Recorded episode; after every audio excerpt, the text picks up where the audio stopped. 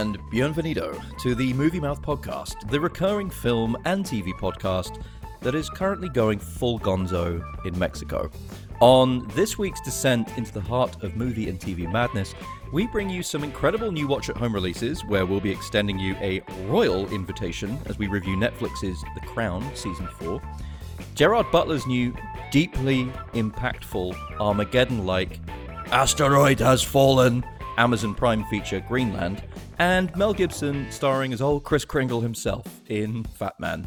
Alongside these, we'll be discussing the latest film and trailer breakdowns, and a balls to the wall Sam Raimi directed 90s comic book movie that isn't based on a comic book in our recurring Video Store Corner classic film section. Coming to you presently from the tequila soaked madness of backcountry, this is your co host Miles, and as ever, I'm joined by my co host. Of all the podcasts, of all the hosting providers in all the world, he dialed into mine. When I boarded the plane, he muttered to me, When I said I would never leave you, Miles, to which I replied, And you never will. But I've got a job to do too. Where I'm going, you can't follow. What I've got to do, you can't be any part of. I'm going to be good at being noble. But it doesn't take much to see that the problems of three people don't amount to a hill of beans in this crazy world. Someday you'll understand that. My co host begins to cry. Now, now, I said, as I gently placed my hand under his chin and raised it so our eyes met. we'll always have Paris. He's looking at you, kid. Hi, Phil. Hello, there. They're getting more and more extravagant, aren't oh they? Oh my god, yeah. I fell in love with you a bit more then. It was the moment when I placed, gently placed my hand under your chin, wasn't it? Yeah. In the virtual realm. I felt it. I felt it through the airwaves. In the virtual squadcast booth. How have you been? I've been fine, yeah. Yeah. Have you? As good as you, living it up in Mexico. It's weird that we're both sat at bars in two different parts of the world, isn't it? As we as we speak. Yeah. It's we good just though. noticed that before we came on air. Yeah, it is good. It is Yeah. good. But Not I- I like at public bars. We've got to explain. we are in lockdown. yeah. Well, you are. I mean, I... True. Uh, yeah. So no, but- it's pretty strange. But considering we are both sat up at bars as we speak, um, and there may be or may not be alcohol flowing, we shall see how this podcast develops. But please, dear listeners, do stick with us as the madness ensues. please do. What have you been watching this week, Phil? Um, what have I been watching? I have carried on with um his Dark Materials on BBC. So I think um I think it's three episodes in now. Um, so yeah, enjoying that. That's really good. And then the other thing that I watched was a Netflix series called Giri Haji, and I'm not Bless sure if you. Sorry. Bless you. Thank you. Um, yeah, so it's a it's one of those coined phrase terms that they're using now on Netflix, the limited series. Um, so it's eight episodes. Um, and yeah, it's it's set in Tokyo and uh, across uh, uh, both Tokyo and London, and it's about a detective from Tokyo that has to go to London to find his brother because he's been involved with the yakuza and he's gone to London and he's accused of a murder in London. Um, and yeah, I really really liked it. It's, it stars um, so the main um policeman is called uh I can't remember what he's calling it, but he's he's, he's played by Takahiro Hira, and it also stars Kelly MacDonald, who you probably Oh, know from oh, hey. um, yes, the Glaswegian act, uh, actress from uh, what else? She be uh, Boardwalk Empire. You probably know her from. Uh, yeah, so really good series. So I'd say that's well worth checking out if you uh, get on Netflix. I shall. I shall. That sounds. Giri Haju. Giri Haji. Giri Yeah, Haji. I think it means uh, I can't remember. It even says it on the screen uh, when it loads up, but it's it's called like honor and shame or something like that. I think it translates as. Okay. But yeah, it's really good. Eight episodes. Reminds So myself. sounds good.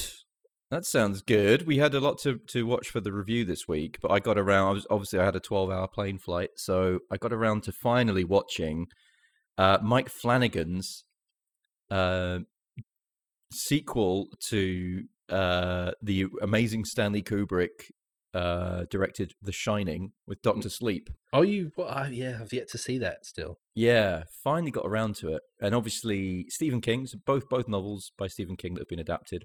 Mhm. Um, and King was notoriously unhappy with the with the Kubrick version, with obviously Jack Nicholson in, in the role. Um, so this this this kind of, from what I understand, veers closer to the to the text itself. Um, it stars Ewan McGregor as as Dan Torrance, who's you know in the movie Danny Torrance, the young kid of, of Jack Nicholson. Yep. Um, and also Rebecca Ferguson in this, who is uh, the kind of the bad the bad person in it, which is which is interesting, the kind of main villain. Hmm. Who and she actually carries that off very well. I quite enjoyed it. It was fairly spooky, but not overly scary, but visually quite arresting. Um, if you're interested in that film, it's, it's quite long, about two hours, two, two and a half hours long, or something like that. But it's perfect Mm. for a, for a, for a flight. But if you're interested in it, you can see it on HBO Max in the US, um, and I'm sure you can you can find it on other streaming platforms around the world. When did it come out? That. Uh, it's been out for a little over a year now. Oh, okay. I Yeah. Didn't, I didn't. I couldn't remember how new it or old. it fairly new. Yeah, Yeah. yeah, fairly new. Ewan McGregor's great in it. Um, there's a really good cast actually. Um, some quite harrowing scenes in it actually, but I, I really enjoyed that. Um, getting around to watching it. I also wanted to watch something uplifting, so I, I'd heard a lot of good things about the uh the, the DC animation. Um, Teen Titans Go TV series, and they made a movie called Teen Titans Go to the Movies, Right. basically it's starring like a it's like a they're like a kind of um justice league but they're they're made up of sidekicks. So you've got like robin in there and like the human cyborg all that kind of stuff. Yeah. um and it's, it was brilliant. So they're like it's like an animation. Um uh, i was smiling the whole time through this. It was it was a really uplifting film um it's it's basically made for comic book movie nerds of so many references like reference after reference kind of blink and you'd miss it. There's some great musical numbers in there as well. Mm. um and even had a cameo from marvel's late great patriarch stan lee who turns up and he's kind of like "I- don't care if it's a dc movie. I gotta get my cameo in excelsior. And then just disappears. Um which i guess was one of his last for a minute. cameos. Yeah enough said.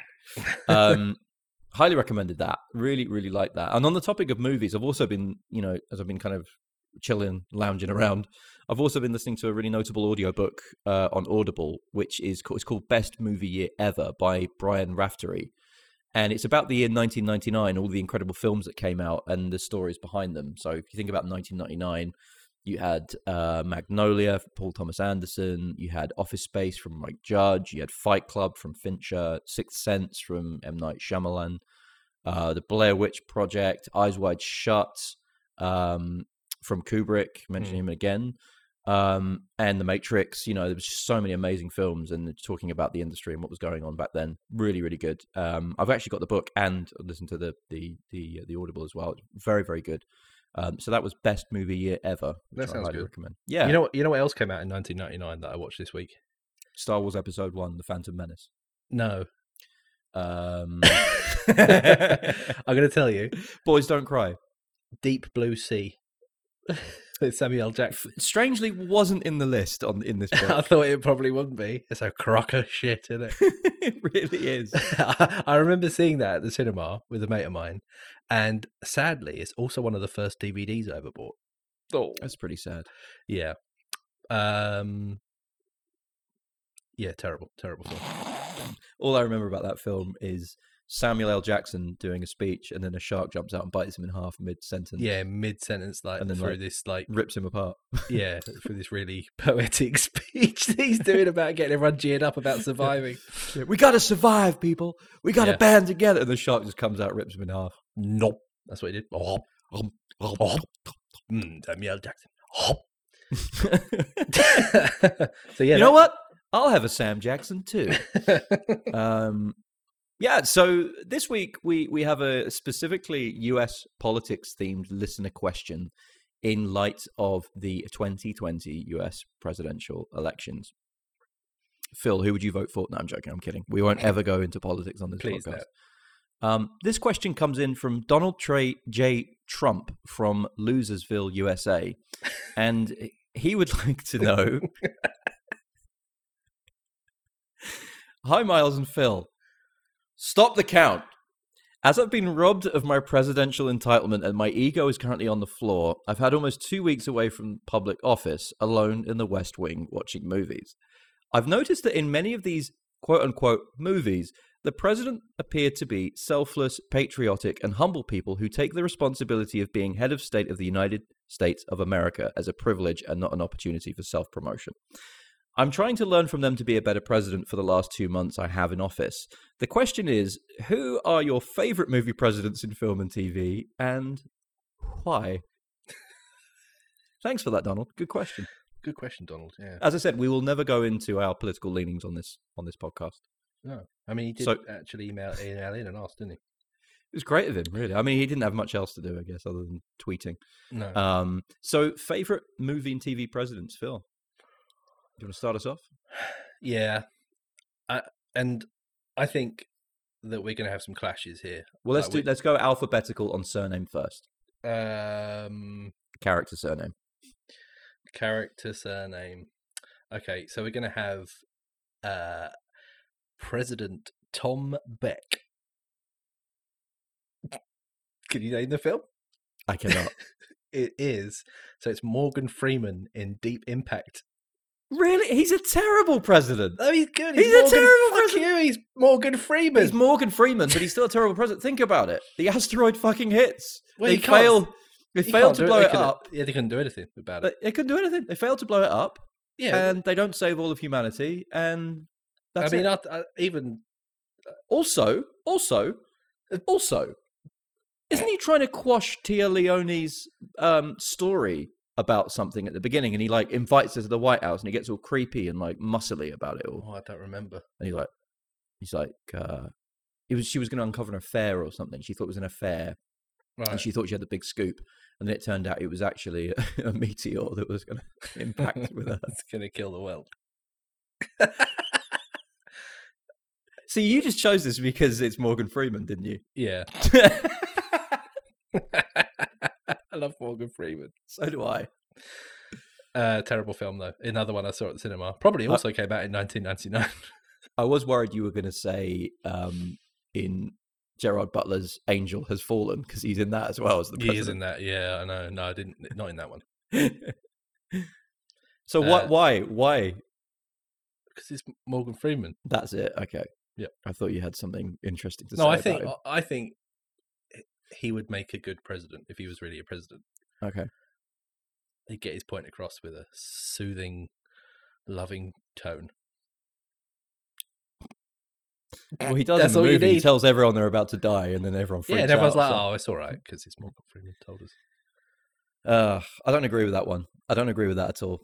But um, I disagree. Um, my my next one is one that you will probably disagree with as well. It's James Dale, President James Dale. I had this on my list. It's, I don't, definitely don't disagree. I, I love this president. So uh, this is Jack Nicholson in Tim Burton's bizarre trading card and bubblegum adaptation, Mars Attacks. Yeah. where the Martians um, basically invade, clearly from the title of the movie, and he's kind of witless and aggressive and like uber machismo, isn't he? Yeah, he's just in And it- nutcase. He has the immortal line after like trying to basically blow them all up. He has, and then he tries to kind of beg, you know, for his life and for everything, and he comes back. Why can't we make our differences work? Why can't we just work things out? Little people, why can't we all just get along? And they're like, Tack, tack, tack. yeah, no, brilliant, brilliant. Love him. He's got two roles in that film as well. Yeah. bizarrely. Oh, yeah, he that- He's does. that like casino guy as well. Yeah, odd film. Love Mm. it though. Mm. Um, Go on. I mean, We're going to both end on the same one, aren't we? we are. Yeah, I can tell already. Yeah. Um, so the next one for me is President James Marshall, uh, who, of course, is Harrison Ford in Air Force One, um, the ass-kicking president, uh, and loving father, family man, all-round nice guy. Yeah. just wants to watch a game of. He just wants to watch the game, doesn't he? On his plane. on his plane. chill yeah. out. Game on the plane. That's what they should have called the film. Gary Oldman fucks it all up. Yeah, he does. I mean, notable for the the scene when he kicks Gary Oldman off the plane Yeah, and says, "Get off my plane!" Yeah, Brilliant. because it is literally his plane. I tell you what, though, terrible CGI when that plane, when Air Force One lands, crashes, lands on water. really it doesn't bad. look great, but it looks like old that fl- film. It looks like Flight Simulator '96. That's what they did it in. Uh, what year was was that? I'm gonna look it up. What? I'm, I'm going to say 1999. It No, it was. It wasn't a '99. It was '97. 97 was my next Yeah. choice. Yeah. Get off my plane. Good president though. Bloody good president. Um, my next one is from TV. Oh, okay. President I don't have any more on my list President I know th- I know the next one that you're going to say that's not in TV. So I'm going to spoil your. Oh, really? Yeah. Oh, you think you do? Okay. Yeah. Okay. Uh, David Palmer. President David Palmer. David Palmer Who's that? was, of course, Dennis Haysbert um, in the series TV series 24, starring Kiefer Sutherland. Ah, Okay. He yes. was. I remember he was running for the on the day of the presidential primary before every episode in the first season, and then obviously finally became president. And and it was weird because this was peak George W. Bush. Right. He was. It was a Fox show, but he was a uh, Democratic president. He was amazing. Um, obviously African American as well, so it was kind of playing all the playing to the the right audience. Um, and it was like the most idealistic TV president ever. Um, I guess apart from Bartlet, President Bartlet in The West Wing, which also gets an honourable mention. Obviously, neither of us have really dedicated much time to watching that yet. No. Um, but the main reason why David Palmer was awesome is because he trusted. He was like the only president, pretty much the only character in the whole show that actually trusted Jack Bauer to get the job done. Like whenever, whatever it was, it was like, no, Jack, Jack won't let me down. It was brilliant My- and then Jack. they and then they killed him off, and it was really weird how they killed him off. It was just such a weird. He got like shot through a window in a hotel room. Just randomly walked into a hotel room. There was no build up, nothing, and he just got shot. And it was, it was really really bizarre. But he was a great. He was a great um, TV president, David Palmer, President Mm. Palmer. Palmer. um, well, my my you have you run out? You, haven't got any more. No, I've got another one, but I know that 100 percent it's on the list. That, Let's finish on that one then. Let's finish yeah, on that I one. think I know who it is because there's no way that we're going to do a list of U.S. presidents in films and you're not going to mention this. Uh, so I'm just going to let you do it. no, you should do it. All right. You do it. You do it. so we're going to talk about president. Should we do it at the same time? Should we do it at the Yeah. same time? Yeah, Ready? you ready? Ready? Yeah. President President Thomas, Thomas J. J. Whitmore. Whitmore. so we didn't see each other's list. We had no idea, but we knew that we were going to. Hundred percent, I knew you were going to have it straight away. So this is uh, Bill Pullman in Yeah. Independence Day. Oh yes, Uh, the Emmerich and Devlin disaster piece. Yeah, and you know, great. And ever since I've known you, the reason that listeners that I knew that Miles was going to have him in this list is that ever since I've known Miles, he's been able to recite the entire Bill Pullman President Whitmore's speech in its entirety on demand whenever I fancy being pepped up about uh, anything. And I've actually, I've actually done it on this on this podcast. You have actually, Um, yeah. So I'm not going to do it again. I'm going to save it for for another day. Yeah. But what I am going to do is is read a scene from a del- uh, read a read a line from a deleted scene that's Oh. on the DVD. Okay. he says, which for me just reinforces it because, you know, obviously you've seen it. Not only does he give that amazing speech, we will not go quietly into the night, we're going to live on. And from henceforth, Independence Day will be celebrated as an international day, not just a U.S. holiday. Anyway, um, but there's a scene. He got carried away. There's a scene where, uh, oh, by the way, he also gets in a fighter plane and then uh, whoops ET's ass as well Yeah, that's it. yeah. amazing. I mean, amazing. That's the president. Yeah. Um, but he has a he has a deleted scene, and in this quote he says, "It's a fine line between standing behind a principle and hiding behind one. You can tolerate a little compromise if you're actually managing to get something accomplished." Well, Tom J. Whitmore. what a president. I would actually vote for Bill Pullman if he ran for president. They had Ronald Reagan. Why not? Fucking Donald Trump. Why not? Why not Bill Pullman? Why not Bill Pullman? Just get it. Bill Pullman in there. Yeah, he'd sort it all out. And every time he did a speech, he'd just do the same speech. yeah, that's all you'd need. It'd be it could be about anything. It could be Yeah, about could like be about, funding for like um, hospitals or something. Yeah, or raising tax or whatever. And everyone would be like, "Great, raise them, raise yeah, them." it's fine. Just I'm- keep all, I'm all keep right speaking into that megaphone that's aimed at a radio receiver on the front of a Humvee. and everything will be all right. So, uh, Donald, um, thank you very much for that question. That was a that was a really exciting one, and uh, good luck with your retirement. So, let's jump into the news. Phil, do you want to get us started off with some of your latest movie and TV news? Yeah. So I read about um, a new Ryan Reynolds film, which is being made for uh, Netflix called The Adam Project. And the news item I saw was about um, Mark Ruffalo and Catherine Keener uh, joining the cast. Um, and so, but the film itself, I don't know. Have you heard about this? The Adam Project. no. It, so it sounds really cool. So it says that it uh, centers on Adam Reed, age 13, as he continues to grieve the sudden death of his father a year earlier. When one night he walks into the ga- into his garage to find a wounded a wounded pilot hiding in there. Uh, the mysterious pilot, who is Ryan Reynolds, turns out to be the older version of himself from the future, uh, where time travel uh, is in its infancy. Yeah, and then says he's risked everything to come back in time on a secret mission, and together they embark on an adventure. Blah blah blah. But his father is going to be played by Mark Ruffalo, and the bad person in this is going to be played by Catherine Keener. Mm. Um, so yeah, it sounds that sounds pretty cool. I think um, cool. it could be interesting. So yeah, that's um, It sounds like a cross between Big and Forever Young with Mel Yeah. Gibson. Remember that? yeah, Or he's a love that- pilot. love that film. Yeah. Yeah. Um, so it could be interesting. I don't mind a bit of time travel in films. Um, so that was the first one I had, and then this one was just a quick one. So it's just about uh, an update because I think it was announced last year or last summer potentially. I think that Chris I know what you did last summer.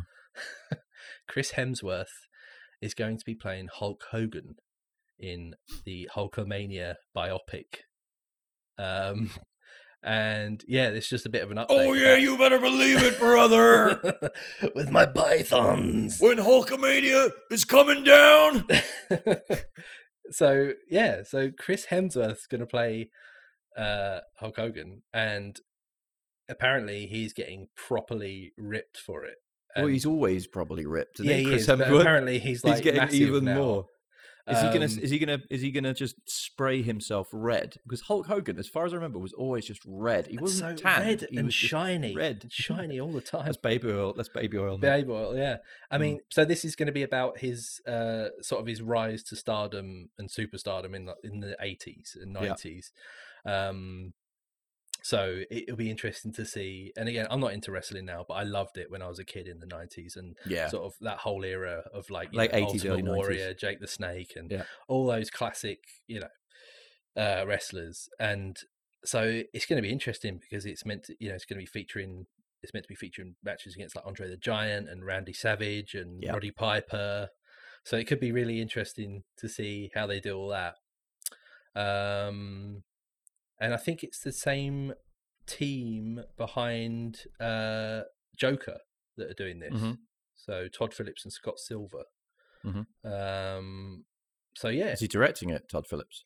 uh, I believe so. Yes. Um, no, the former. No, Scott Silver's directing.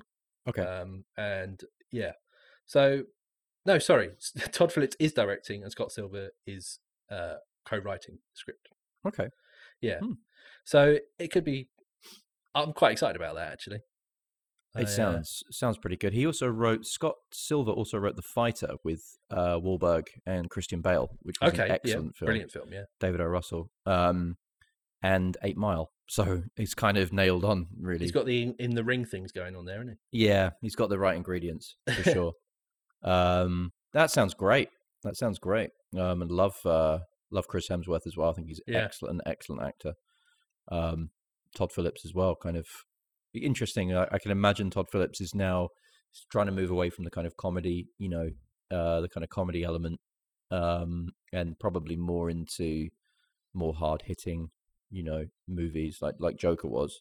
Yeah. So I think that could be a good that could be a good thing for sure. Um, certainly interested in that one. Mm. Great, great. Anything else from you? No, that's it from me. Well, I say. Well, for, for me, I picked up weirdly. I picked up on three news uh, items coming out of Warner Brothers. Right. Um, we announced last week that Warner Brothers were looking at moving Wonder Woman to uh, Wonder Woman 1984 to a streaming home streaming uh, platform, um, which has now been confirmed. So Wonder Woman 1984 will be released back to back uh, in cinemas. I think from the, from December 14th um, and also then streaming from uh, December 25th at Right. home. So it will have a limited release in cinemas, but you know, very very unlikely that many places are going to be open to actually show it. Yeah. Although um, I did read that France has just, even though they're still in in some form of formal lockdown, they've just opened up uh, retail and cinemas. So All right. there is, you know, there is some hope that we'll be able to see some things in in in, in cinema soon. Um, and then and then and some other news as well, coming very kind of hot on the heels of this, is the Godzilla versus Kong movie. So if you remember, um, Warner Brothers kind of rebooted Godzilla and King Kong. They had um, Godzilla King of the Monsters. They had uh, the Godzilla movie as well, and then they also had King Kong, uh, uh, Kong Skull Island, Yep. with Tom Hiddleston. Um, they've been lining this this up for a while, trying to get a kind of shared cinematic universe, a bit like Marvel do, um, for Godzilla and King Kong, which to me I don't think really has the legs of something No. like a Marvel um, kind of cinematic universe. But in this case, uh, Godzilla versus Kong, uh, that was funded and produced by uh, Legendary Pictures, um, is it it owns around seventy five percent of the budget for that movie. Um, Netflix have basically asked um, whether they can acquire it from Legendary Pictures, who have said yes, we would like to. Warner Brothers, who have twenty five percent of an investment in it, in it, have said no, because obviously Warner Brothers want to put it on their HBO Max platform. Yeah. So it's a, it's at a bit of a tug of war at the moment. Um, either way, it looks like it's likely to be coming out on some form of streaming platform uh, by at least May next year. Uh, Warner Brothers actually uh, also told um, Vanity Fair that um, Godzilla vs Kong would would be released in theaters as scheduled in May 2021. So we'll see. I think I feel like they're just playing hardball on that one. Mm. And then uh, another final piece of news, and this was around uh, Johnny Depp, um, obviously at the center of a, uh, a very nasty and public um, court court case, court battle with the Sun newspaper in the UK and his ex-wife, uh, the actress Amber Heard. He, of course, lost that uh, domestic uh, domestic uh, violence um, case, and has subsequently been asked to leave the Harry Potter sequel series, uh, prequel series, Fantastic Beasts. Mm. Um, so he he's he has left that um, uh, begrudgingly, from the sound of things. I think he feels still feels hard done by. Um, but he's been replaced, and this is great news for fans of the Hannibal TV series and the uh, Casino James Bond Casino Royale movie by Mads Mikkelsen, um, who will be stepping into the role of Grindelwald um, in the Fantastic Beasts 3 movie opposite Eddie Redmayne, and that is set to come out in July 2022. So I think a great actor. I like Mads Mikkelsen. I really like Mads Mikkelsen. Yeah. Um, funny enough, I, one of the trailers we're going to talk about in a minute features Mads Mikkelsen. Let's talk about that now. Okay. What do you got for Uh, us? So, the trailer for a film called Chaos Walking. Finally. which, which is coming out on 22nd of January. Yep. Um, and this is from this is directed by Doug Liman, who was the producer for uh, The Bourne Identity and Edge of Tomorrow. The director as um, well. He was the director too, was he? Oh, okay, Yep. yeah. Um, and he, uh, this is starring Daisy Ridley, who we know from the new Star Wars franchise, uh, Tom Holland from Spider Man and other things, and Mads Mikkelsen. Um, and it looks like a really interesting concept. So it's set in a like a dystopian future uh, where um, there's no women on Earth. or on whatever world they're on, and all living creatures can hear each other's thoughts in a sort of stream of images and words and sounds, which they call noise. Hopefully, I'll be long dead by then. I know it's terrifying, isn't it, as a concept? Um, What am I thinking right now? What am I thinking right now? Go on. uh, you're going to have another beer in a minute. Very close. Very close. Um, I'm not going to tell you.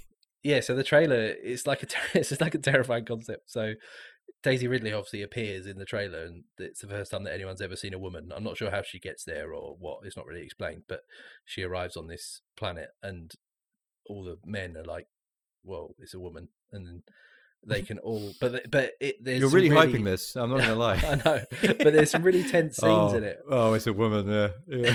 We've never seen one before, but Well, uh, it's one of them women, isn't it? but it looks good. It looks really tense, and there's some, you know, some really cool like awkward moments, and you know where he's trying to, they're trying to stay down and uh, hide from someone. But obviously, if your thoughts could be heard and seen in the form of images and, and noises, um, and he's trying to like suppress his thoughts, you know, like fuck, I need to hide. I don't want to get caught. Like Mm. it's really good. It looks like it could be I'm really gonna, I'm going to pee my pants. I'm really. I'm going to pee my pants any second. Myself. oh no, the woman heard.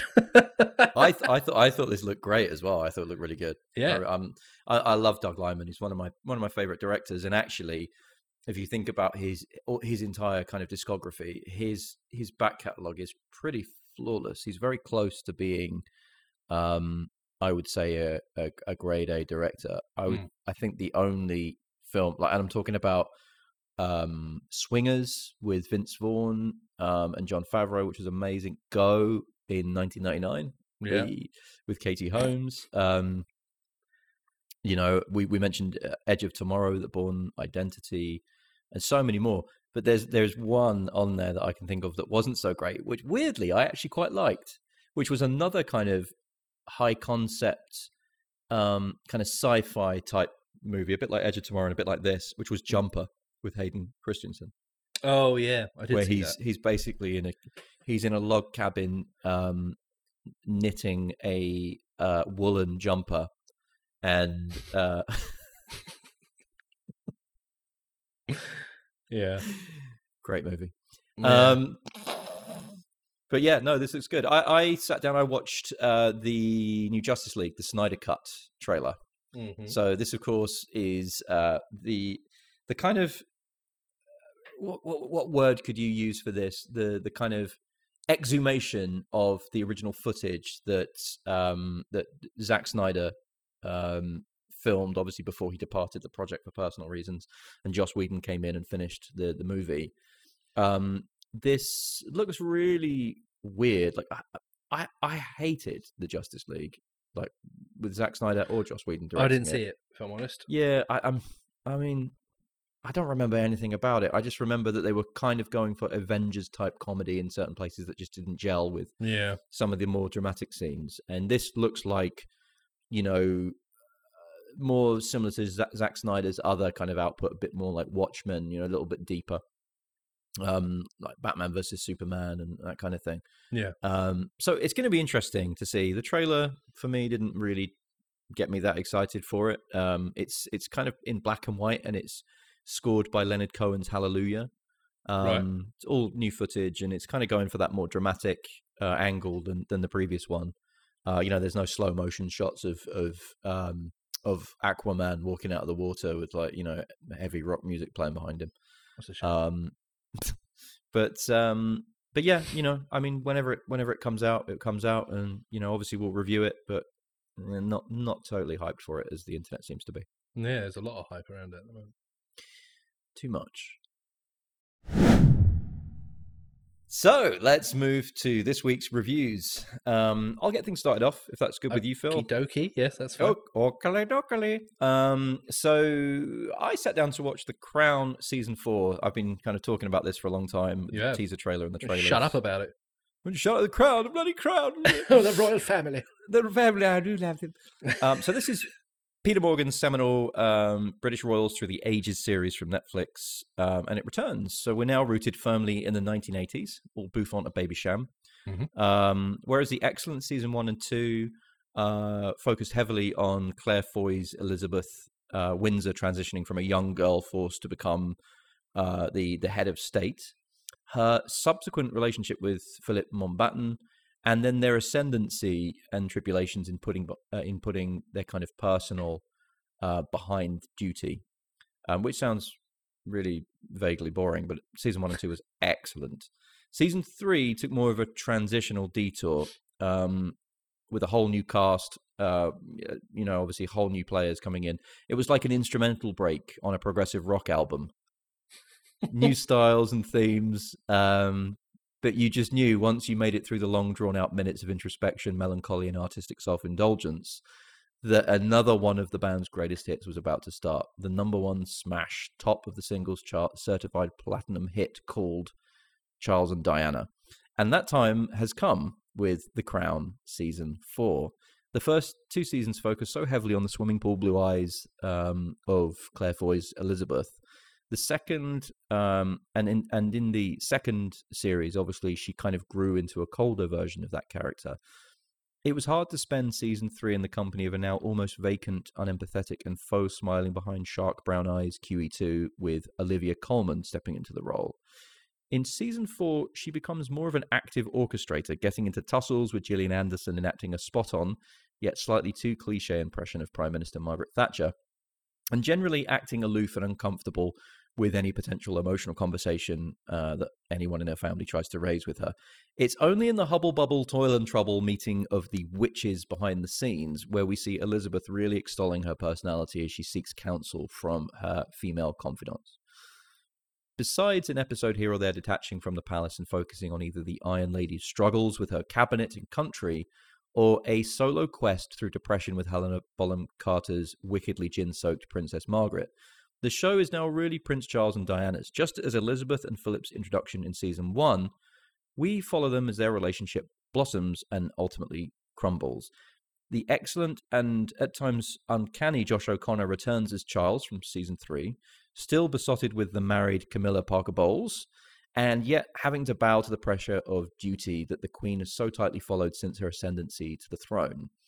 As we know, that duty to Charles was long overshadowed by his true love, and we follow him as he deals with an uncomfortable, passionate, and yet disconnected relationship with Diana Spencer. Here, played by excellent newcomer Erin Corrin. Her first scene as a seductive teenager playing cat and mouse with, with Charles is an anticlimactic climactic affair. Having waited so long for this story to be told on this show, um, and we get this kind of weird eh, kind of intro scene that really does set the scene though Hmm. it's in the preceding 10 episode arc where the quiet shy yet totally seduced by a fairy tale diana is chewed up and spat out in a devastating way we follow her from starry-eyed teenager beloved by all in the windsor clan until she receives bouts of mental breakdown to bulimic adult princess who's created her own place in the hearts of the world, ultimately tipping the scales from internal familial love to irked and jealous resentment.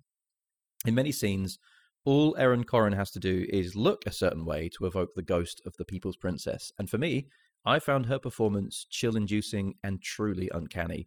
This is a performance that made me feel what was being communicated to me on the screen. And at times, I had to sit for a few minutes as the credits rolled to gather myself and get ready to jump back in for another serving. And this I did, completing season four in a little over 24 hours, reminding our listeners that everything that happens in this show is not necessarily the true story, even if it seems so true to life. Uh, but it's never been in what we see when the royals are in public that captures our imaginations, but what, what might be going on behind the palatial closed doors. And it's here that real life fairy, fairy tales can be written. But as we are sure to find out in season five coming to Netflix next year, there will be no happy ever after. The Crown season 4 gets a recommendation from me, and all 10 episodes can be streamed on Netflix right now. Mm, very good. Very Yeah. good. You need to get back and watch that. You got four episodes. You got four seasons to watch. Oh, I mean, I've watched some of the first one. I'm just not that interested. Fatman. yeah, I'd rather watch films about um, Mel Gibson as Santa Claus. So, Don't you call me fat man? so, uh, yes, ho bloody ho, Miles. Another Christmas film for me to review. Uh, That's that's two in two shows, isn't it? I know, but And it's not even December yet. it's, it's not, it's not even December. I watched two, but you know, this one is quite a lot less wholesome and definitely less child friendly than Jingle Jangle, which I watched in the last episode. Uh, yeah, this is the new Mel Gibson dark comedy. Uh, in which we see him play a rough around the edges and grumpy Chris Kringle. Um, so to sort of sum it up a bit, his his business has been declining over the last few years uh, due to the fact that the U.S. government pays his subsidy based on the number of presents he delivers. so now, in Chris's view, kids are basically much more naughty these days than they used to be. So he gives out a lot more coal than he gives out presents, which uh, affects his subsidy money. So he needs more money. So this forces him into the difficult decision of having to take this is insane having to take a contract from the US military uh, to have his massively efficient workforce of elves build cockpit parts for fighter jets. Hang on, did I just did I just have a brain aneurysm and then come back to life and No. you finish that sentence? No, because that was story. That was random thing I did not expect you to say. So, and then to topple this off, to make it more complicated, there's a disgruntled and spoilt brat of a 12 year old who, it has to be said, is played to perfection by Chance Hurstfield. Uh, and he's hired an assassin to kill Chris after he receives a lump of coal in his stocking. Um, Well, I guess Chris was kind of right about kids not being exactly. being exactly. absolute bastards these days. Yeah. So, So, he hires an assassin. He hires an kill him. assassin. He does. So if you haven't guessed from that brief overview that I've just given, it's not your regular Santa film. Um, it does, however, do a good job of putting Santa Claus into like a real world situation because he's not that sort of like, you know, jolly, you know, mystical magic person. He's just like this really hard working guy that like delivers presents every year, and he, he he- like his Blue workshops collar. on like his farm, yeah, and he drives like a little an old like Ford truck. Love it. Blue collar Um, Christmas. is what they yeah. this.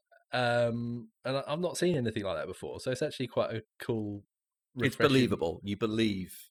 in well sort of yeah but there's loads of like there's well there's other stuff that i'll go into in a bit so the problem with it is story wise it's just a bit sterile and it it just sort of plods along with no eh, great impact it's basically a film about the assassin which i'll go into in a minute just hunting down him and answering phone calls from the annoying little kid uh and things come to a head at the end. So eh, so it's a bit predictable in that way. Mm. but i you know there are some pretty funny moments though. Um i liked especially the scene uh, there's a scene in the in the toy factory where because the military contract had taken over so the military have sort of like surrounded santa's home and they sort of guard it and you know because he's quite his location is a highly guarded secret you know he's got like a po course. box that he has to go to you know because otherwise people will be trying to get Send santa him letters. yeah, sending Christmas wishes.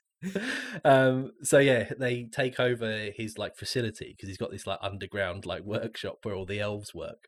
Uh, Are there and- actual elves in there? well, they're not like they are elves. They wear they wear pointy shoes with bells on, and they are short, but they're not like un. They're, they're, they're just pale. They're like pale people that wear boiler suits. they all sort So of look weird. relatively normal.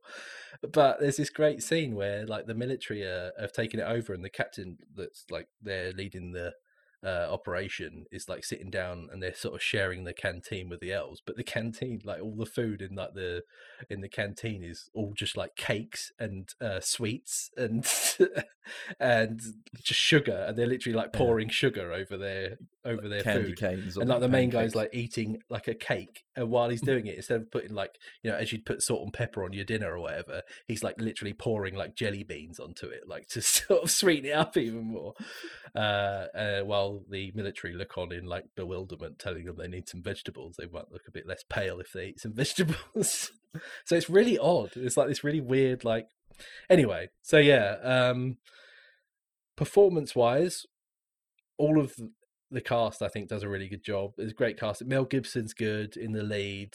He is in most roles for me. Whatever you think of Mel Gibson, you know, outside of the film world, which I won't go into, um, but he's still got those action chops, which I enjoyed seeing. Uh, Okay. Lethal Weapon esque, even though he dodders about a bit more. Um, got an absolutely epic beard in this as well.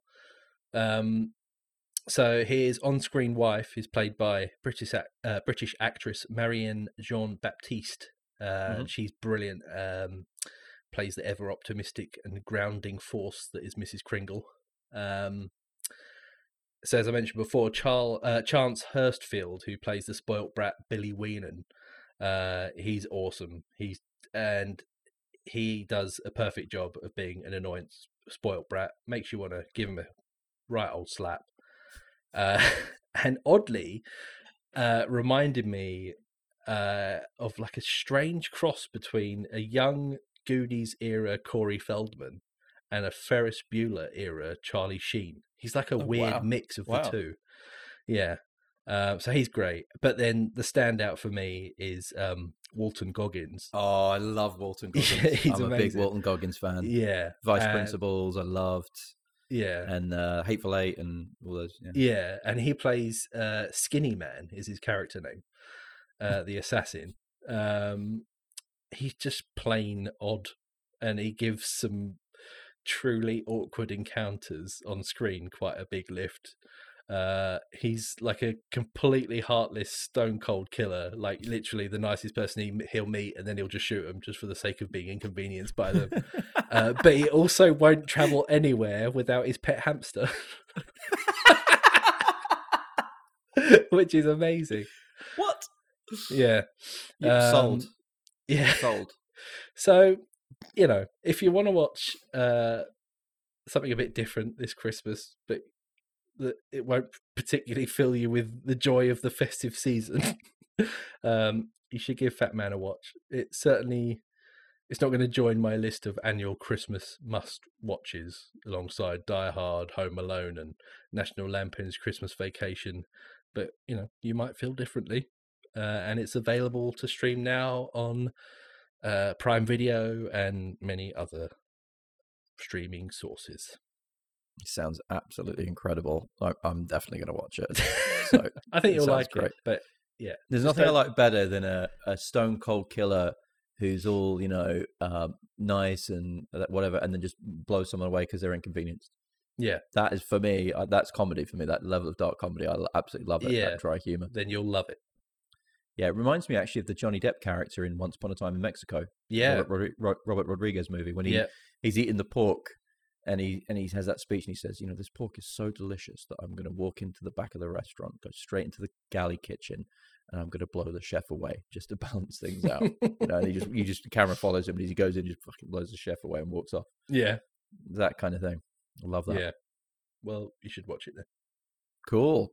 So uh, our final review this week is for Greenland or Greenland, um, the Gerard Butler starring uh, movie, which reteams him with his Angel Has Fallen director Ric Roman Waugh. And for this end, it's basically a disaster movie. It's basically we talked about Deep Impact earlier. It's it's it's essentially Deep Impact in Without the of- tidal wave.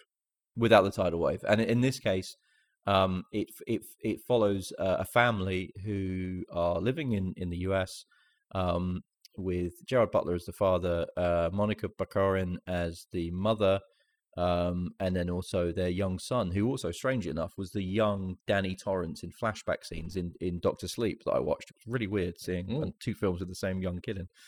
Um, so eh, this basically follows um, to this family. They they get an update to their phone saying that they have been selected for um, refuge in one of the presidential bunkers.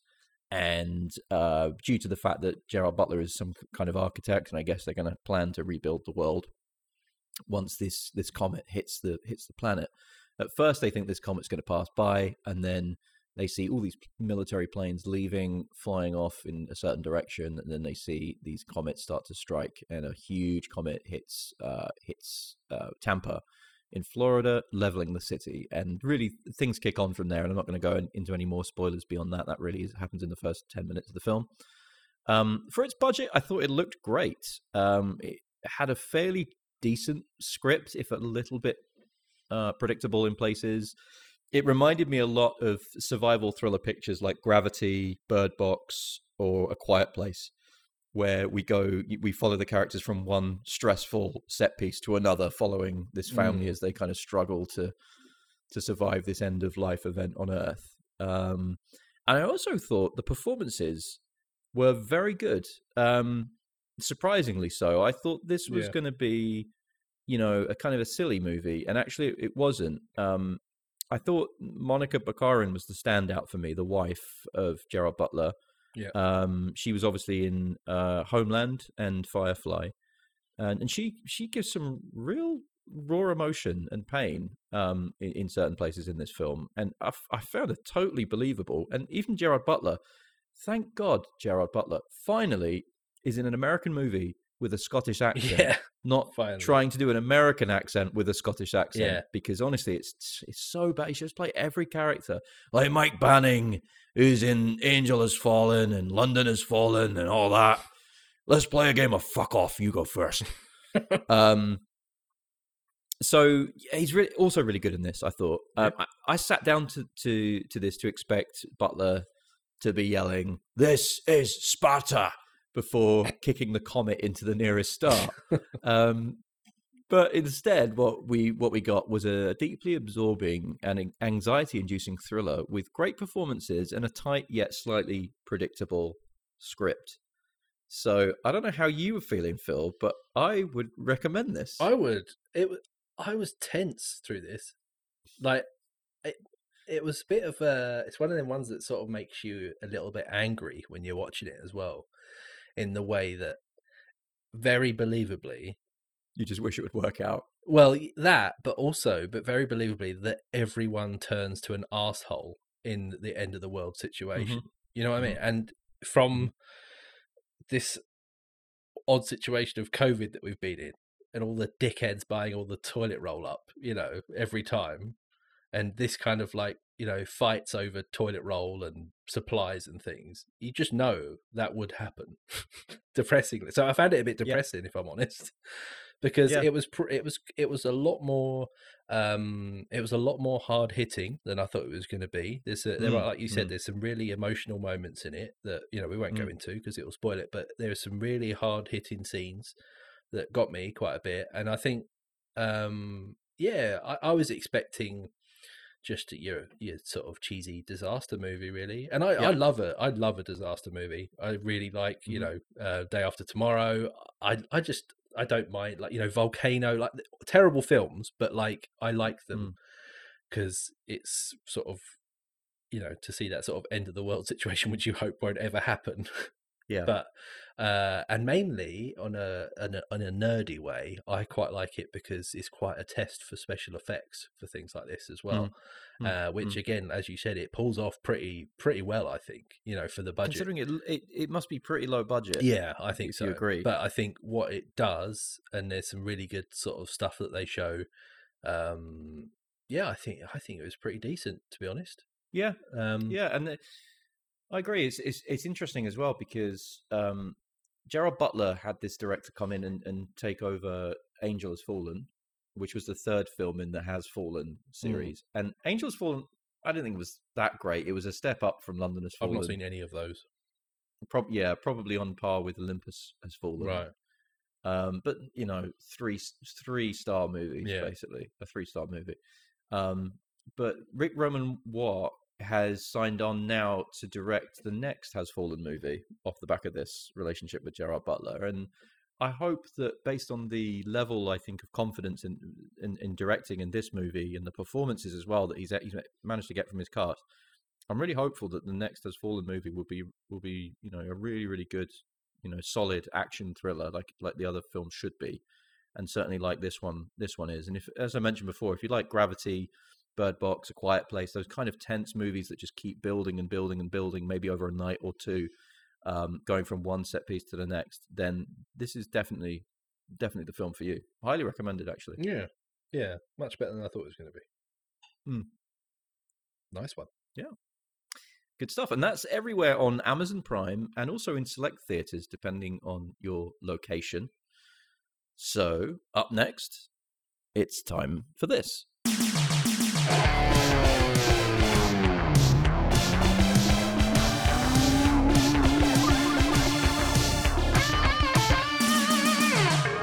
Video Store Corner.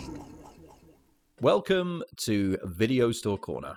Phil, Yes. it was it was your turn to rent a video for us to watch this week. Oh yeah, it was. You walked in. I heard the little bell on the door jingle as you walked into the video store. Yeah. And uh, the smell of you know toffee flavored popcorn and video rewinding hardware filling the air. Yeah. You know, the hot smell of videotape. Oh yeah. Remember that? And carpet filled with all sorts of horrors. Bubble All gum, kinds of horrors. spilt drinks. Yeah, all kinds of horrors. Yeah. Um. So you walked in. I watched you peruse the aisle for what felt like two weeks since our last podcast. Yeah. And this week, you picked a movie that neither of us had seen. No. Care to tell? Well, I've seen about ten minutes of it before. To be, if I'm Why honest. is it with you and seeing ten I minutes know of every it's film just like you've these films that I just see bits of on TV and think, oh no, I'll turn that off. I'll watch a little bit, but oh, no, I'll turn it off because I want to watch it at another point. Yeah. I don't know. For me, I've either I've either seen something and seen it obsessively, or I've never seen it right? Yeah. See, I've got because I would have watched in my youth. You know, I'd have watched things Yeah. over and over and over and over and over again. So, care to tell our listeners what masterpiece we watched this week? this week we watched the 1990 classic. Class absolute stone cold classic Darkman. Um so let me go into this a little bit. So it stars uh liam neeson as peyton westlake good character name there uh, and he is a scientist who is brutally attacked, disfigured, and left for dead by a ruthless, ruthless, ruthless by, mobster, by Ruth and a ruthless mobster, uh, played by Robert Durant. Uh, not played by Robert Durant. That's the character name. played by Larry Drake. Larry Drake. He's he's very method. He just walks around disfiguring does, yeah. people with his with his cigar blade. Yeah. So uh, after his girlfriend, uh, she's an attorney played by Frances uh, McDormand, runs afoul of a corrupt developer played by Colin Friels. Uh, so after a failed treatment to cure him of his burn injuries, Westlake develops superhuman abilities, which also have the unintended side effect of rendering him mentally unstable and borderline psychotic. I mean, borderline. I don't know about that. I think it's definitely psychotic. um, so, consumed with vengeance, he decides to hunt down the men responsible for his disfigurement. So that's your sort of, you know, uh, yeah, that's your that's your synopsis there. I will find you, and I will kill you. yeah, I mean, he does. You know, uh, it's yeah, it's like he was practicing for that role. Yeah, that moment in Taken when all of Liam Neeson's skin gets burnt off of his face and hands, In a And then- way. and then he puts on a what can I even describe as a rubber mask of his own face, which only lasts for a hundred minutes. Yeah, So I think we need to explain before it melts I off. think we need to Go ahead. We need Yes, to explain to the listeners that. So yeah, he is this uh, scientist, and he's working on a new. Um, uh, he's working on a, a discovery to Go try on, and produce a synthetic skin. No, what was it? What was the name of it? I can't. re- What was it called? I can't remember. Well, there's a scene where um, they're in the lab and he's with his lab assistant, and they create this this fake nose, don't they? Yeah. uh, uh, Of of, of skin, Yeah, and uh, and he turns around and he says, "Why won't the liquid skin last?" It's like because you're calling it liquid skin. That's why. That's what keeps melting into liquid. liquid skin. but you know, handily, it does last exactly hundred minutes. Exactly um, 100 minutes before it degrades. Uh, after in the dark, isn't it? in the dark, it's What- okay. what's the dark got to do? Why is he called Darkman? Is it because? And bear in mind, I've seen this film. Is it because the skin lasts longer in the dark? the skin has to be made will in the last l- as long as you want in the in the dark, but when it's exposed to the light, it will degrade after hundred minutes. I think it's that wasn't clear. I think it's more called Dark That was not clear. because he has to. He feels like he always sort of hugs the shadows, doesn't he? Because he's really upset by his disfigurement. I think it's because his skin lasts longer in the in the dark. Well, his own skin, yeah. Only when he puts the mask on, his skin is missing from his what the face. fuck are we talking about? Stop saying skin. so he gets all the skin burnt off his face, and then he's and off his hands. He escapes to the lab. He goes back to this weird factory with all his equipment, and then um, he starts to reconstruct his face. And in that meantime, he starts stealing other people's identities, and that did him wrong, that basically injured him. Yeah, He and goes then and takes photos of them, and then he can put it in the computer in his fancy computer and gets revenge on them. and then Yeah. print out a face. The, the computer graphics of which I will say, the computer graphics I will say for 1990 were pretty good. Actually, pretty good. Yeah, sort of like uh, you know what I mean? hologram, spinning hologram. It's just a picture in it that hologram they made Neeson slightly face. transparent. Yeah, it's like it's there's a, a revolving um, 3D image of Liam Neeson's face, and it's like when you go to a shopping mall and they have that crystal where you can get a picture of your It's face exactly like inserted that. into it in It's 3D. exactly like that. Yes. um, but so this is directed by Sam Raimi, Legend. which to me was surprising because I I had no I, I I didn't really know anything about this movie other than the poster No. and uh, seeing it, you know, in the shop that we used to work in. But other than that, when Sam Raimi's name popped up at the beginning, I was genuinely surprised. Yeah. and it raised it. It it took it away from being too bizarre and too low budget and and over the top to being a Sam Raimi just Sam movie. Raimi. I was like, this is the Evil Dead 2. Yeah. but it's a superhero version of that, Yeah. He's also in it, Kind of Sam a Raimi, superhero. which is cool. Yeah. And Ted Raimi as well. Yeah. Uh, playing, uh, well, he just plays like a mobster guy, doesn't he? Who dies in a hilarious way. That's Ted Raimi. Yeah, that's Tim Raimi, yeah. That, that, Yeah. that's hilarious.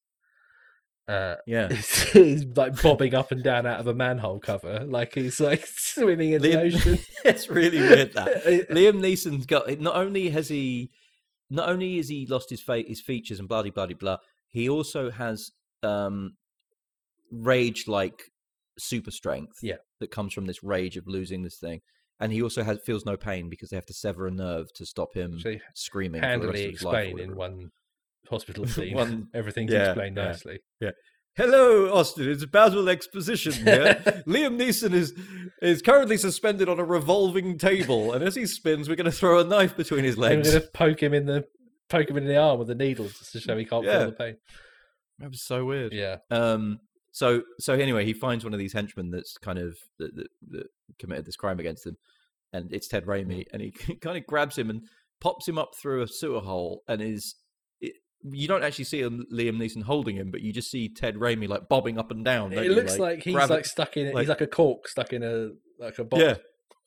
His cars are kind of screaming over his head, and then eventually a truck. yeah, but it's it, that's head- you hear the sound of typical like pop. that quick cut, and it's clearly like a prosthetic. Uh, like uh, it's just that's typical like Sam Raimi. It's super quick cut, It's isn't it? It's like yeah, close ups like when there is when there's like fights and if you think about like um if you think about uh like Raimi movies, think about like eyeballs flying across the room, and you see the close up of the eyeball like spinning in as it air. flies yeah, through the yeah, hair. yeah. Exactly. So when when he starts having fights, fist fights with some of the bad guys, you see like the camera will literally cut to the fist moving through the Yeah. air before it hits the guy It- in the that's face. That's what you know, makes like it comic book that. style, I think. It does, but it's also it's also super super Raimi. And I love it. I I, love that. That's why I love Yeah. Evil Dead so much. if if it was honestly like I I, the, I saw that intro scene, and beyond the intro scene, which The intro let me scene. ex- let me just the intro So scene is good. incredible. So there's basically a there's a meeting of two rival kind of mobsters in a in a warehouse in LA, and um, there's this random dude with a massive camel coat on the phone talking to someone. And I can't remember what he said. But he said something hilarious. That was the first thirty seconds. Of the Well, he says something like, him, tell him to go fuck himself. Him, tell him to go fuck himself as well. It's like really weird. yeah, it's like really weird, and um, it's like over the top, isn't it? So over the top. And and so the the other bad guys turn up, and they have this massive uh, kind of scene in this in this warehouse where the deal goes wrong, and there's a there's a they they take all the weapons off this one group, and they're they kind of stood there, and one guy just randomly knocks on his leg and it makes a hollow noise, and he goes, "What the fuck is that?" And he's like, "It's it's a wooden leg," and and the guy the, the guy's like, the other guy's like, "Did I ever tell you I once had a girlfriend with a wooden leg?" No, you didn't. Yeah, I broke it off. So- Laughed out loud to that, I did. I did too. I did too.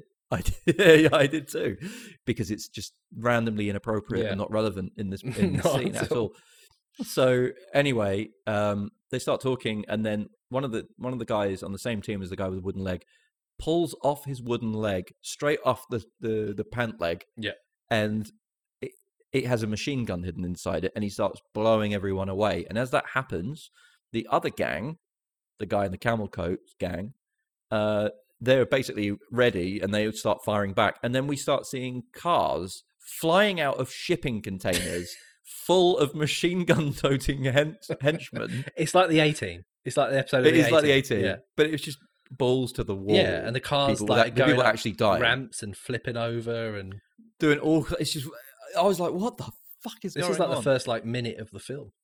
this is the first like yeah two minutes of the film and then um and you see like the hench all the met people that are getting shot you see them like flipping around like as they're getting like shot in the air aren't they they're Yeah. flying through the air like really quickly quick cut and then you see we see robert durant durant who's our main villain here firing his his little hand cannon back blowing people's heads Yeah. off like like blowing through car Really windows and they're all like, just like picking them off. really calmly picking Yeah. them off, like with the loudest the gun noise in the world. It was over the top, loud, and dumb, but I absolutely loved it. It was I was four minutes in. I think I texted you, didn't I? And I just said Yeah. I'm four minutes in, and I love it. Um. what would you say is your best scene?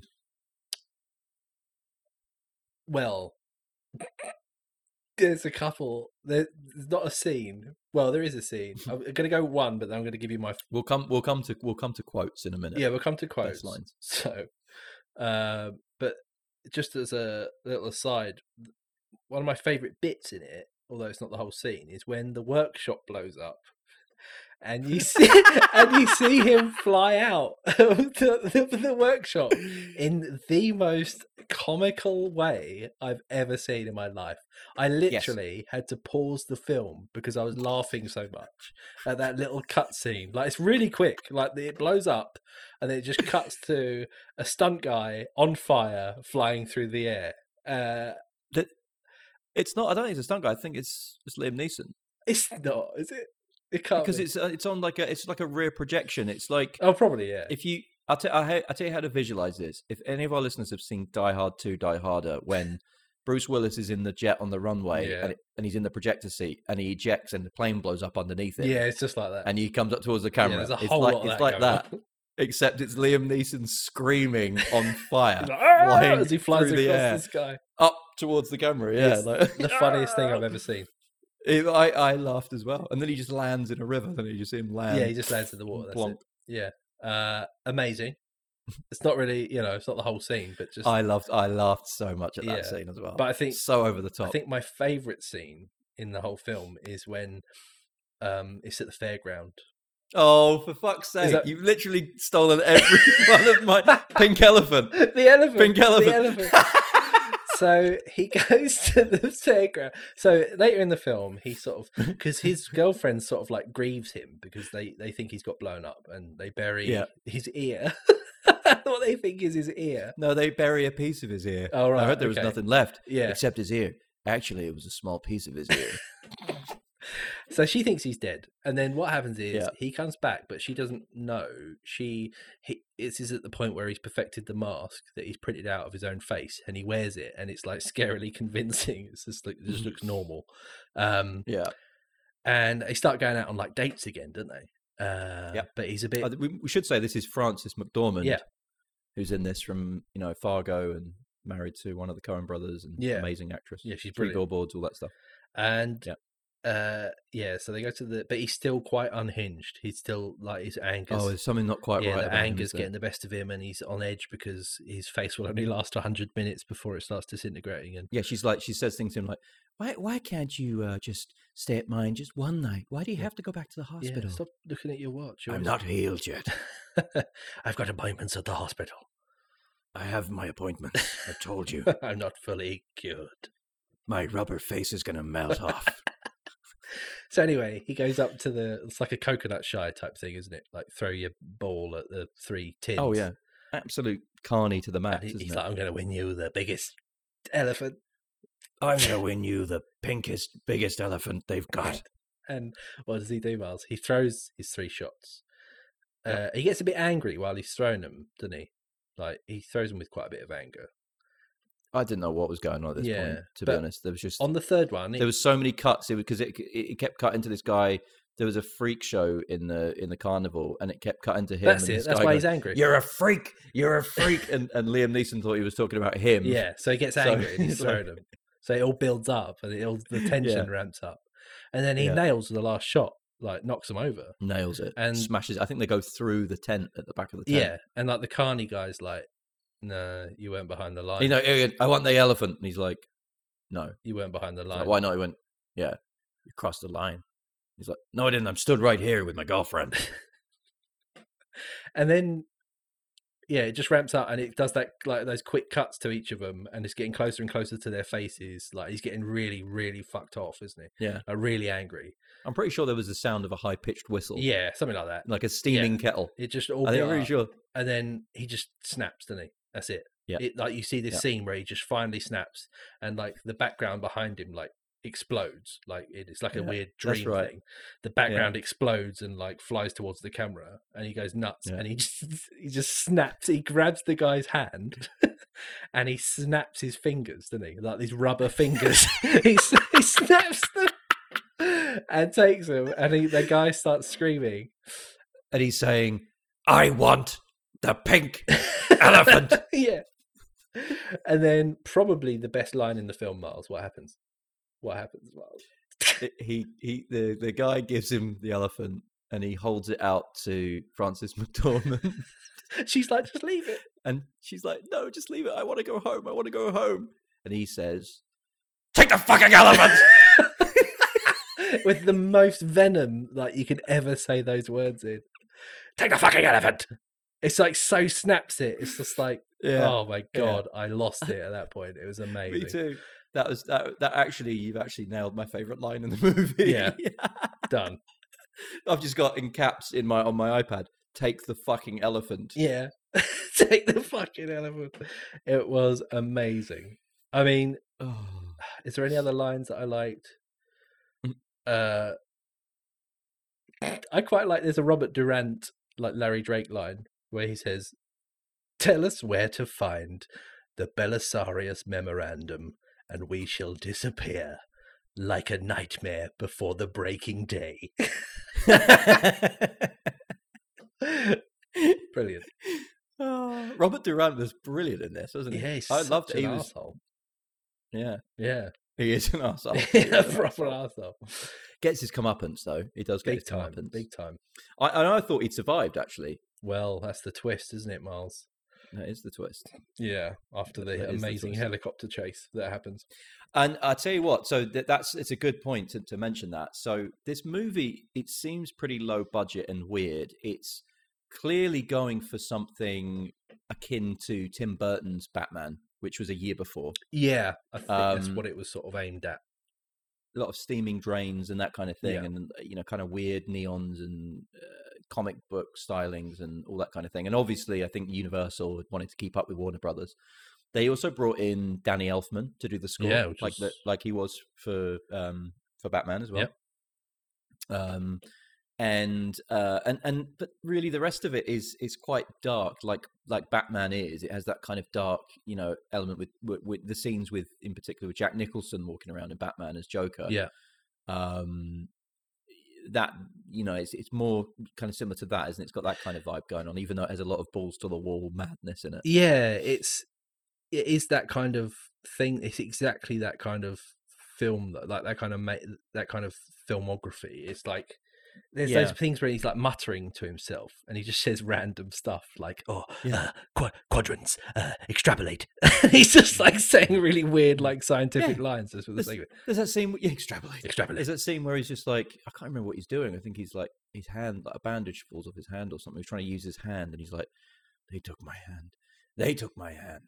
They took my, they took my fucking hand. They took my hand. And you're like, I'm supposed to be like following this guy as the hero, but he's he's just he's mental. He's nuts. He's absolutely Uh, nuts. Particularly like he starts throwing a throwing a drain pipe at a cat at one point. Yeah, and he also he also asks the cat if he should be wearing a silly hat, and he puts that like cone on his head, and he starts dancing around, going, "Maybe I should be wearing a silly hat." la la la la la, like running round, which was also amazing. Oh my god.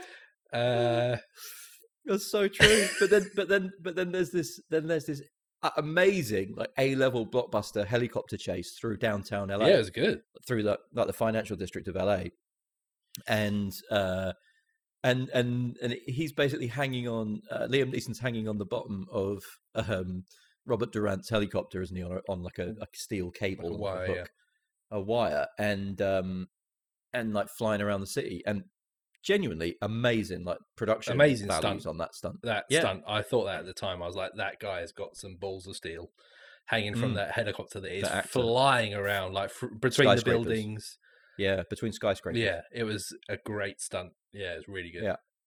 couldn't couldn't agree more. And and also there was a lot of the camera following him, not only through uh, rear projection, green screen stuff, but also the camera would be a kind of first person viewpoint, and you'd see there was a scene where it dips down, and they're trying to like drag him into traffic, basically into oncoming Yeah. traffic, off, hanging off the bottom of his helicopter, and the camera's like lifting up and going over the cars and down and over them and that kind of thing. Yeah, And it was Raimi's audition for Spider Man. yeah. Actually, you're right. you know because because it was it was it was basically you know he was he was obviously tri- trialing things that 10 years later 9 years later you know he obviously got the got the spider-man gig Yeah. and that whole scene for me i was like okay this is amazing but i'm not actually surprised because it's Raimi No. and he went and and but it was this. also mixed with the perfect like Raimi like comedy though. Like those scenes where he gets lowered onto the car, he does like Fred Flintstone, like feet running across the roof of the car where he's like lowered onto it. Do you know what I mean? what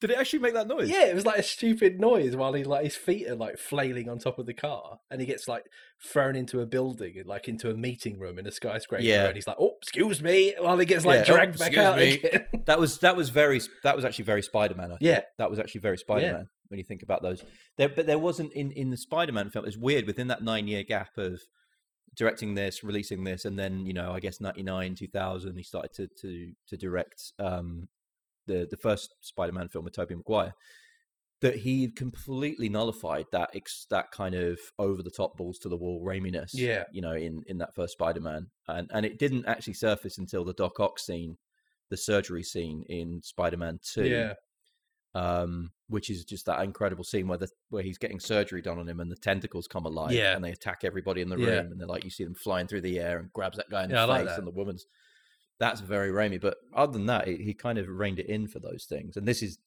you know if you're a fan of, of of Raimi if you're a fan of kind of slightly balls to the wall films you know like the Evil Dead and over the top over the top movies, then Yeah, this definitely could be a could be a film for you, couldn't it? absolutely. Yeah, it's yeah. As I said, it's typical Raimi. It's the Army of Darkness, Evil Dead. It's it's awesome.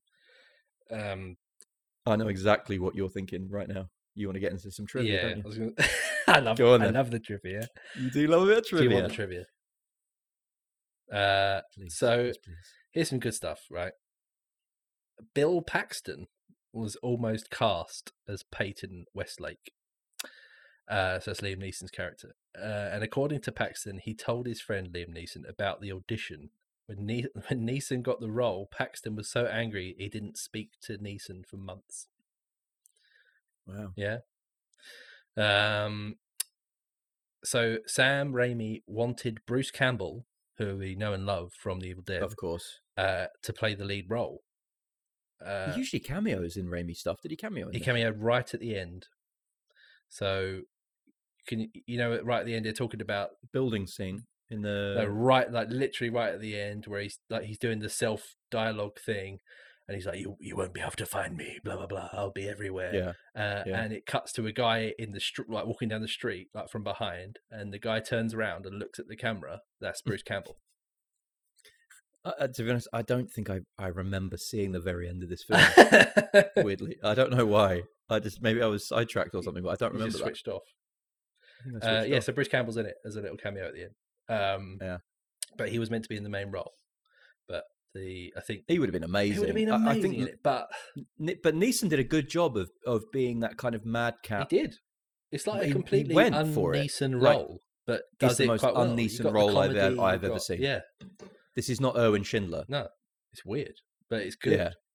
Yeah. Um, apparently, the producers were the ones that said that they didn't think Campbell could handle it, but there's no way he could have handled that. He does. He could Campbell it. He couldn't Campbell it. He couldn't Campbell it. Um. Yeah, so because so you talk about Batman because it's because he couldn't secure the rights um to Batman and another thing called the Shadow that he Sam Raimi wrote like this character for it. Um, and he So he basically created his own superhero, Yeah, super-ish he sort of based it with his own around dark. Hunchback of Notre Dame and the Phantom of the Opera and the Elephant Phantom Man. He like mixed them all Yeah. and made Darkman. Yeah, yeah. and it does feel very comic book like. Um, here's an interesting one. Julia Roberts was almost cast as Julie Hastings Really, uh, before she got the role in Pretty Woman, 1990. pretty woman. Yeah. She had to be Yeah. replaced, but also Demi Moore Wow. was considered for the role, as well as Bridget Fonda.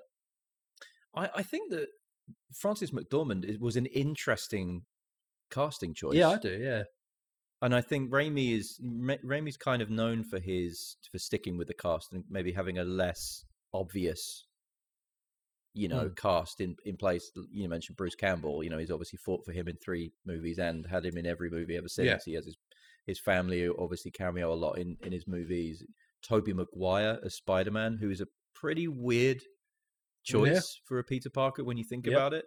You know, he, he does have, you know, slightly avant garde casting choices. Yeah. And Frances McDormand, I think, was Liam Neeson was, you know, a pretty good looking guy. And then they bring in Frances McDormand, who is also good looking, a good looking person, but isn't, you know, Kim Basinger no, in, in, in Batman. You know, it's it's it's it's a different choice. Yeah. He's gone for real, you know, caliber acting caliber. yeah, definitely. Yeah. Um, what else we got? this is just a weird nerd fact. So you know when he's printing his own face and he scans it and he works it out and he extrapolates the Mhm. quadrants, How could I forget? uh, and the computer tells him that it's going to take 571 hours and 57 minutes to complete. Mhm. Just so you know, that's 23 days, 19 hours, and 57 minutes so he spent 23 days hunting down, taking photos of the other guys, and yeah, Yeah. without his face. Wow. Yeah. Uh, because that passage of time you don't really see because because we see Helen. Helen. Yeah.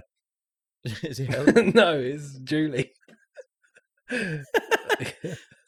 Helen. Miles is just. I've got the candy man the candy man. Every woman I've met since that m- watching the Candy called Man Helen. Called Helen. Yeah. Yeah. Helen. I just stand in parking lots saying Helen. That might have something to do with the the arrest warrant. yeah. Um, Helen. So what was her name? Julie.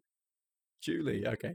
So I can't even remember where I was going with it. To be honest, I mean, yeah, it tries to explain what he was No, doing. I was gonna say, that time. because because the passage of time felt like the passage of time moved very quickly. It didn't feel like that. You know, this was a long time. It felt like a week after the lab blew up Yeah. to the end of the movie. It Yeah. didn't feel like you know a few months or whatever. no, Um, what I don't Julie understand though, he was waiting. moves on. He was waiting 571 hours, so 23 days for his own face to be printed. But in that time, he managed to take photos of all the bad guys, print their faces, and then go Mm. and sort them out. No, it's because it's because the scan of his. If you remember, he took the scan of his head from a, a badly burnt picture of oh, his that's face, right. He had to reconstruct the quadrant. and half of his face was yeah the quadrant, one quadrant, two quadrants actually of his face, quadrant be- one and four to be extrapolated. would- needed to be extrapolated.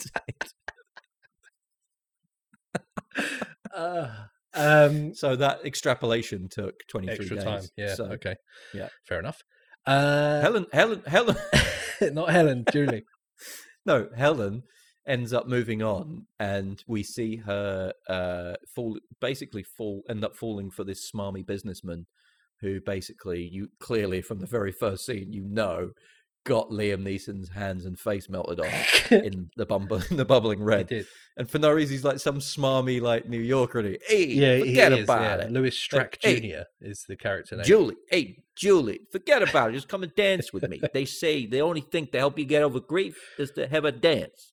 yeah. I think he was played by Stan Lee. Excelsior. Excel- Well, do you know who he was nearly played by? Excelsior. And this is very interesting. He could have been Mm. played by either Richard Dreyfuss or James Caan, but they both turned down the role. Either would have been brilliant. Yeah, they could have done that easy. I mean, great. I don't know. Dreyfuss Richard Dreyfuss seems too bit, though. kind though for that. He creeps me out a bit. Dreyfuss. Because do you remember when he was in that Poseidon movie, the remake of Yeah, the Poseidon movie, the the the the uh, Wolfgang Petersen remake, I liked it. Poseidon. Yeah, and he and he had um disaster he movie. Had a weird he had a weird uh, diamond stud in his Oh, he did. Remember, he was like seventy. don't trust him. I don't. It was like like a like an English Premier League footballer would have a diamond stud, but this guy was like seventy Yeah. and overweight with a weird like with a weird tan. It just creeped me out a bit. Well, don't judge, Miles. Uh, okay, a couple more facts. Just two more facts. Okay, so uh, uncredited writers in this include Joel and Ethan Coen. Interesting. Yeah, apparently they did some like rewrites of the script that they weren't credited for. That's weird because I mentioned them you earlier. did didn't because didn't you say one of them's married to um, Francis Frances McDormand. Yeah, should Yep, do it to yep. Helen. Hello. Uh, and then the last one. So this is just again, it's a nerd, it's a nerd fact. But among Durant's henchmen, Skip Dan Hicks, the one with the machine gun hidden inside his wooden leg, Skip Dan Hicks. he's the only one who survives. His fate remains unknown, That's true. though there is a deleted scene where Darkman kills him with his own prosthetic leg. Which I would have loved to have seen anyway. Why is it a deleted I know. scene? Put it back in, Sam. Don't you love Put it at the back in. beginning where he grabs his? Do you reckon he makes him eat it? I hope so. But don't you love it at the beginning where he grabs his prosthetic leg and he has to hop on the spot while the others Yeah. having a gunfight? No, the, the the no the one guy. There's the, one of the henchmen always holds out his arm so out he can- so he can hold on to it like a bar, like he can. yeah, So he's like hobbling, he's like he? hopping, and then he sticks his arm out guy's so he can steady himself Yeah, while they're that having a happens twice. gunfight. It's brilliant, That happens twice. Yeah, brilliant. absolutely love it. and it. that's the trivia. So, would you recommend this film? Hundred percent. It's like one of the Sam best films I've Dark seen in my life. starring Liam Neeson. Watch it. It's just an hour and a half of complete insanity. It, was completely insane. It was completely insane. I must admit, I was quite tired when I watched it, so I, I stopped watching it because I knew that I needed to be slightly more awake. I, I was the opposite. I watched it early in the morning. drunk. Oh, I finished watching it early in the morning with a plate of pancakes and huevos rancheros, um, which was just really unsettling. Brilliant. Um, but yeah, Darkman, Sam Raimi. Go check it out if you haven't seen it before. Go check it out because it's absolutely insane, and you get to see Liam Neeson scream at Frances McDormand, "Take the fucking elephant!" uh, Uh, yeah. brilliant. thanks for that one, Phil. And it's my turn next Oh, week. God. So on the next Movie Mouth podcast, I shall be choosing some form of movie that will We hopefully watch Darkman 2, be- The Return of Durant, which actually exists. I think you're going to watch that anyway. Without Oh, a shadow of a doubt, you're going to watch that. There's Darkman 3 as well, isn't yeah, I think so. I don't know if they've got anything to do with Sam Raimi. None of which affiliated in any way with Sam Raimi I or Liam it. Neeson, of course. No. No. No, I guess Liam Neeson would have moved on pretty quickly to Schindler's List after this, wouldn't he? he turned up in spat bandages. out my beer. I've got to extrapolate, Extrapolate. my list. Quadrants. Schindler's List. he saw him as like, he'd be perfect in this. After his performance in Darkman. I'll tell you what. I'll tell you who I would have had in the role. Thinking about it, thinking of Schindler's List, I would have had Ralph Fiennes. He would have been great. Wouldn't he have been a great? Yeah, really good. Yeah. Because he would have Mm. played like. Oh, yeah, he would have been brilliant. Yeah. He would have been. Yeah. Yeah. Because I tell you, he was good in. It remind it reminds me a bit of the Tooth Fairy from Red Dragon. Oh, yeah. see Yeah, that? yeah. Brett Ratner's uh, Hannibal Lecter So, yeah. sequel, prequel. Sort of a little bit reminds me of him in, in Bruges as well. Because he's a Yes. nutter in that. Yeah, brilliant. Uh, Remake Darkman with Ralph Fiennes. yeah, I'd watch that.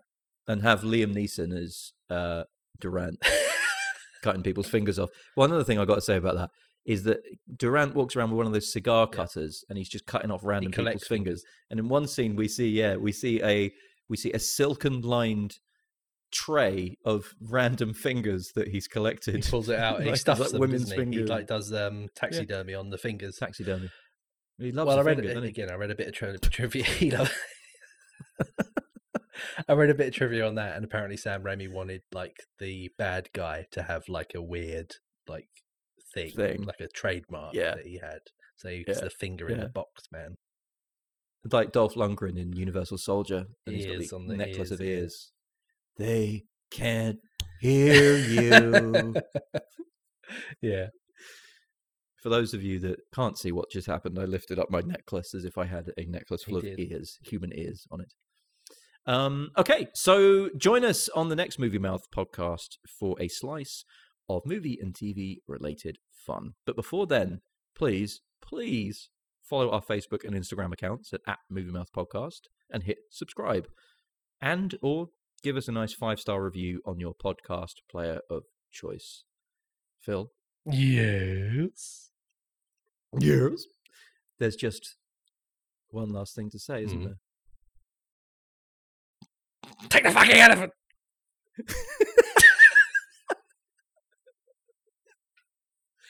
I will find you, and I will give you a pink fucking elephant. Thank you. Bye bye. Bye then.